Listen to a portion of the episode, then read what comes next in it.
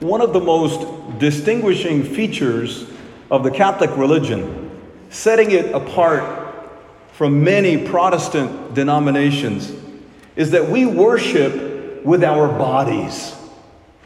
Have you ever noticed this at the Mass? Of course, we praise God with our minds and with all our hearts. That goes without saying.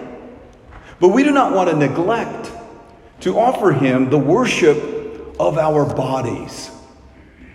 That is why we stand and we kneel and we genuflect and we hold hands and we bow during the Mass and so on and so forth.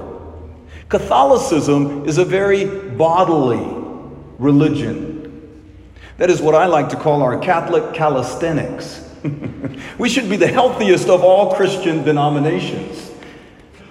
In other words, we want to glorify God with every ounce of what we have and what we are body, mind, heart, soul, and spirit.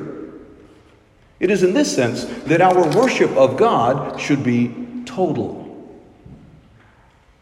Many years ago, I watched a very funny movie called The Scarlet Pimpernel about an Englishman who rescues people from France during the reign of terror that followed the French Revolution.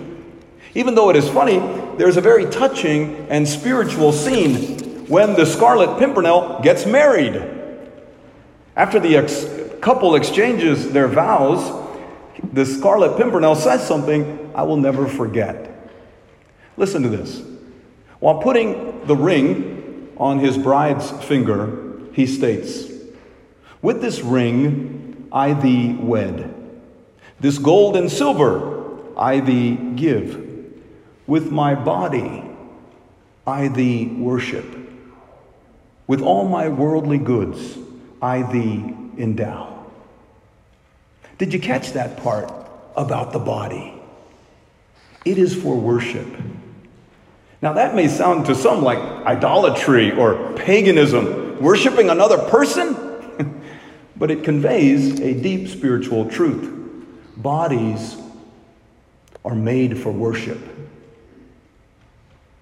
In other words, the love that spouses show one another is a sort of dress rehearsal, although sometimes without the dress, for the real love and worship we render to God in Jesus. How so? Well, because Jesus is not only our Savior, He is also our spouse. And just like the Scarlet Pimpernel worshiped his wife with his body and with everything else he had, so we, we worship God in Jesus with our bodies and also with everything else we have.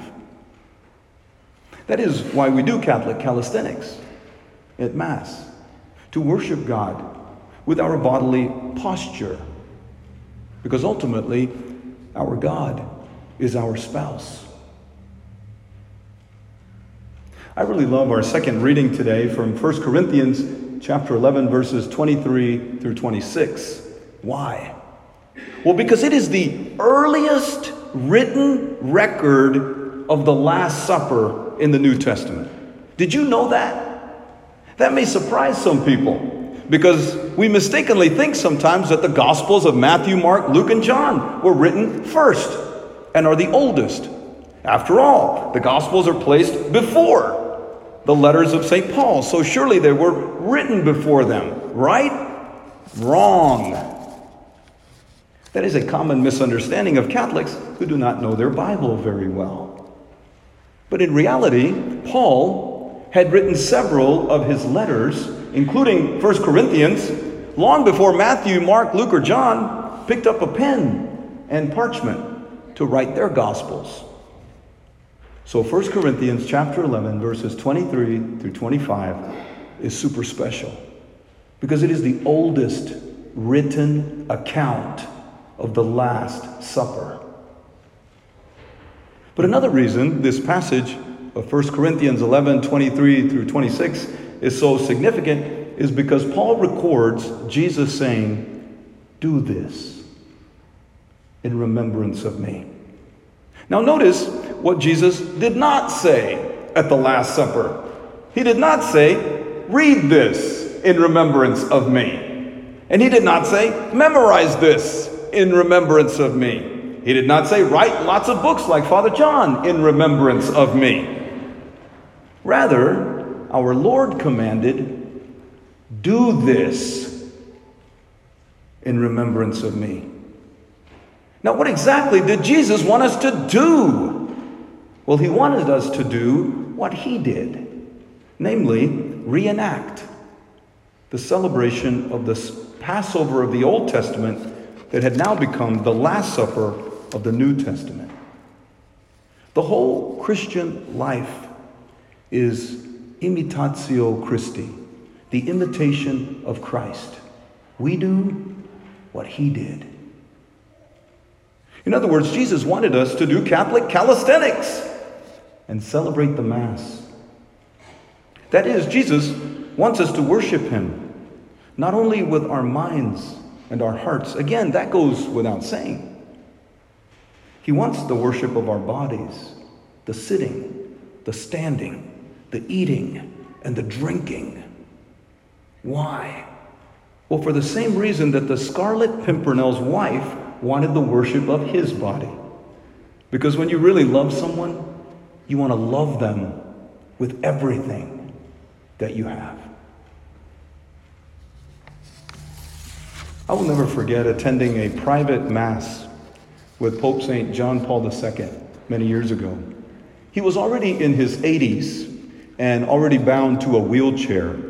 He was no longer able to get up and walk freely. He kind of drooped to one side as he sat in his wheelchair. As his Parkinson's advanced, his right hand would shake.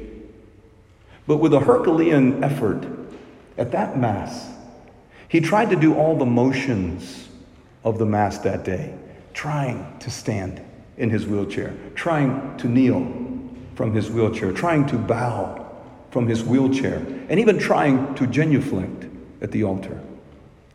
I remember thinking, with tears rolling down my face, surely you can just sit through the Mass. You're the Pope after all. And I promised myself I would never complain about the movements of the Mass again. But John Paul wanted to worship God with his body not just his mind and not just his heart. Why? Because when you really love someone, you love them with all that you have. Praise to be Jesus Christ.